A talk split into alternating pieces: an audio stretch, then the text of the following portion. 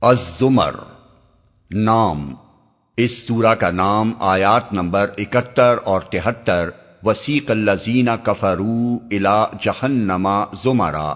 اور وسیق الزین تقو ربہم الجنت زمرا سے ماخوذ ہے۔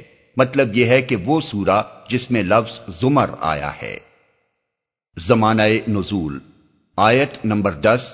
و ارض اللہ واسعتن سے اس امر کی طرف صاف اشارہ نکلتا ہے کہ یہ صورت ہجرت حبشہ سے پہلے نازل ہوئی تھی۔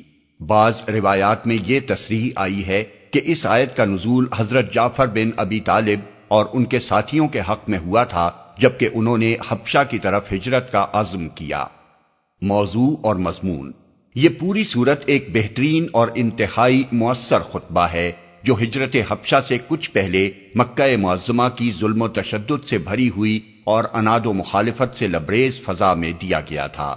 یہ ایک واز ہے جس کے مخاطب زیادہ تر کفار قریش ہیں۔ اگرچہ کہیں کہیں اہل ایمان سے بھی خطاب کیا گیا ہے، اس میں دعوت محمدی علا صاحبہ السلاط وسلام کا اصل مقصود بتایا گیا ہے۔ اور وہ یہ ہے کہ انسان خالص اللہ کی بندگی اختیار کرے اور کسی دوسرے کی طاعت و عبادت سے اپنی خدا پرستی کو آلودہ نہ کرے۔